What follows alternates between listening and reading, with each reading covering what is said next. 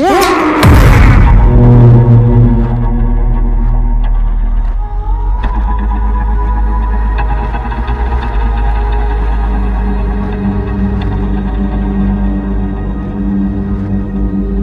our first edition of this series, there was a lot of backlash over what defines a serial killer. So let's clear that up.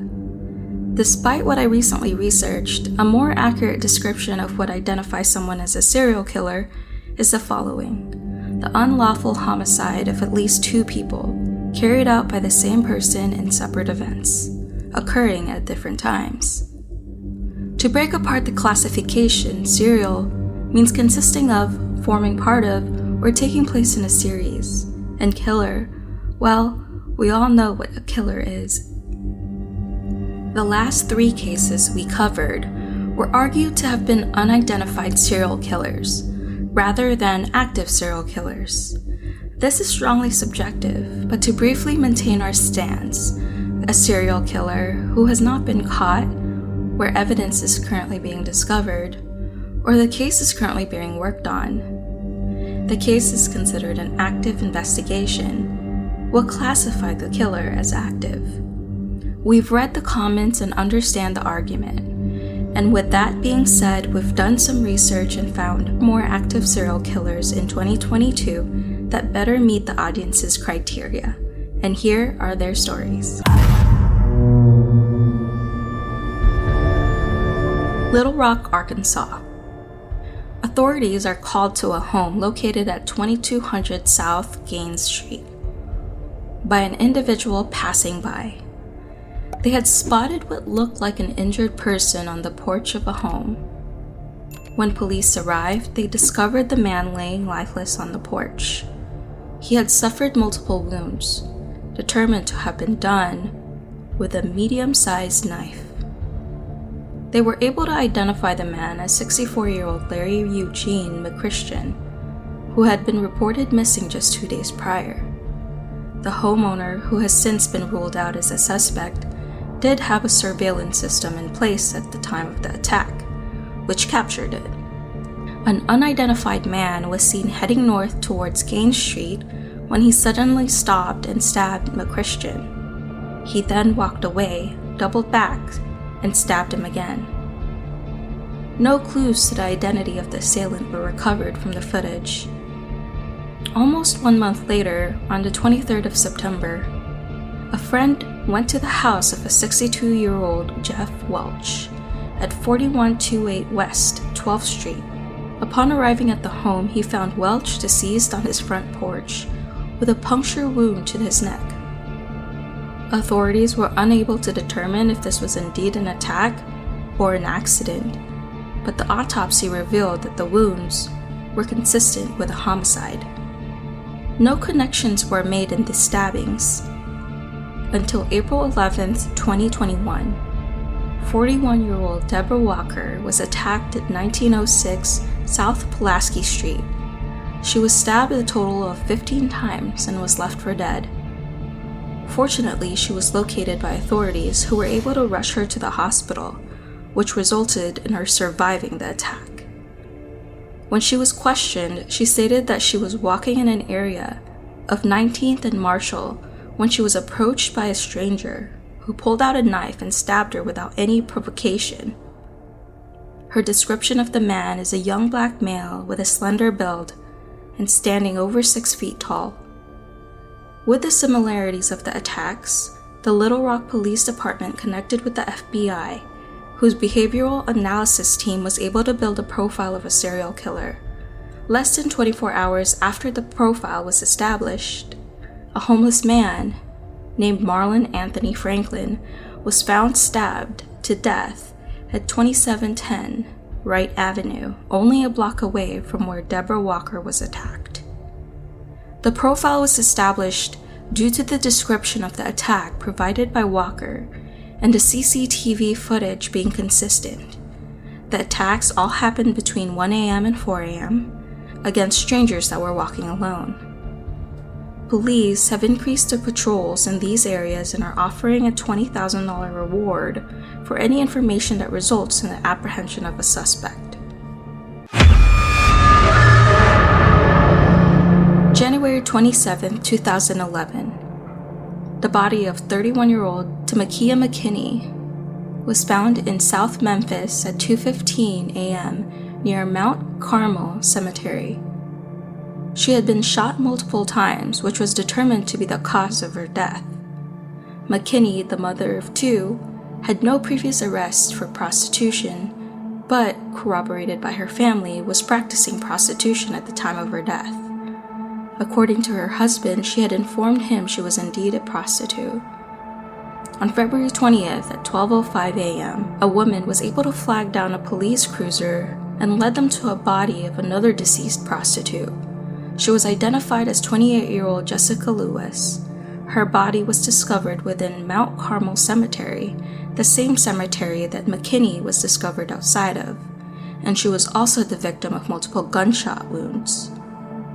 February 24th at 5:45 a.m., officers patrolling the area around Mount Carmel Cemetery discovered the body of 44-year-old Rhonda Wells. She was shot to death. Not much is known about the victim, but it was stated that she lived with her grandmother at the time of her death, and she was also a known prostitute in the area. A fourth victim was attacked on February 26th at 7:30 p.m. The assailant had shot yet another victim, who was able to escape the attack 26 year old Katrina Peterson. After being shot in the back, she managed to run four blocks and hide. She was later rushed to the regional medical center, where she has since recovered. Authorities had enough to build a profile of a serial killer due to the similarities between the attacks, the time they occurred, and the location in which they took place. On September 16, 2015, 25 year old Juanita Gilmore was found deceased in a cemetery in South Memphis. Unlike the other victims, she had been stabbed and not shot. Investigators are undecided whether this case should be connected to the others, as time and location fit, but the method of murder does not. Recently, in 2022, two women has been found shot to death in Oakville Cemetery in Memphis. Both murders took place within 60 days of each other and have not yet been connected to the string of shootings in 2011 and the cemetery stabbing in 2015. The police have declared the 2011 shootings as being committed by a single individual dubbed as the Memphis serial killer. The local community, however, maintains the position that this is an ongoing series of murders. This case will be subjective to the skeptic, as the connections are drawn originally by law enforcement and as of late, primarily through the local community. Kauai, Hawaii. It's been two months and I still cringe when the telephone rings at 2 a.m. I'm thinking, I hope it's not another victim. The words of Lieutenant Bill Ching, the chief of detectives at the Kauai Police Department, and his nightmares were justified by the slayings that took place in the early 2000s. April 7, 2000, a woman is discovered in a ditch close to Polihale State Park. She was violated and suffered multiple stab wounds. The fatal wound was to her neck.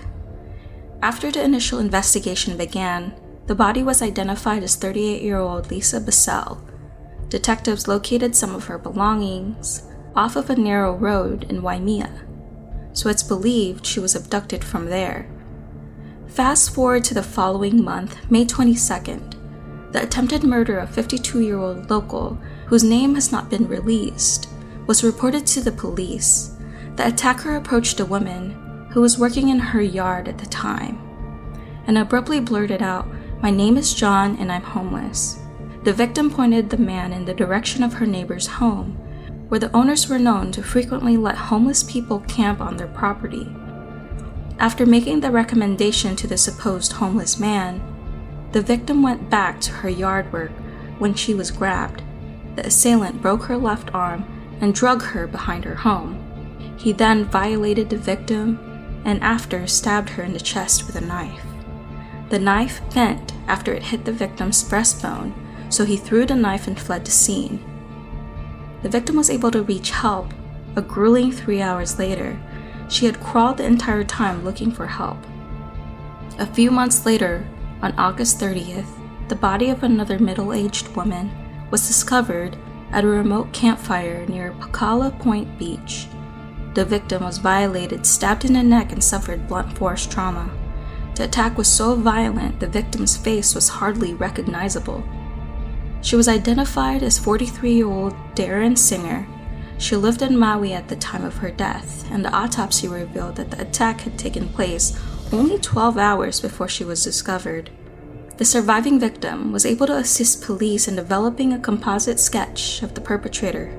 She was even able to assist in a lineup to hopefully identify the attacker, but she was not able to narrow down the lineup and officially make an identification. All victims were middle aged Caucasian women of similar heights and weights. All were violated and were alone when they were attacked.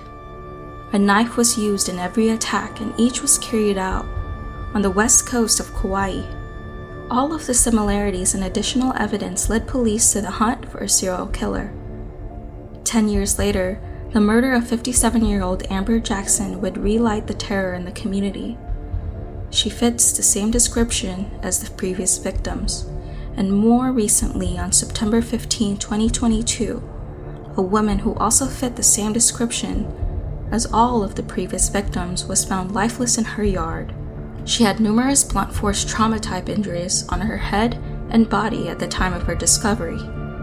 Her autopsy was conducted on September 16th, and no additional information has been released since. What do you think? Do we have a very patient serial killer in Kauai? The local community thinks so, and the similarities are damning. It's not terribly uncommon for a serial killer to go quiet and become active years later. One thing is for sure if you're visiting the island of Kauai, be safe. It's estimated by the FBI and other credible experts that there are 4,000 serial killers present throughout the US, with roughly 50 of them that are always active at a time. California is home to a whopping 1,628 serial killers, with the highest rate of serial murder. Texas is a close second with 893. These videos aren't meant to scare you, they are meant to make you aware of the evils in this world. No matter how we progress as a species day by day, there will always be that small percentage of people who are a stain on society and always will be. Stay safe and be aware of your surroundings at all times, and share this video. If not to urge others to be self aware, you never know. Something in this video could lead to a tip or information that could help the investigators who are working tirelessly in these cases make even the smallest step towards finding one of these monsters. Thanks for watching, and we'll see you in the next upload.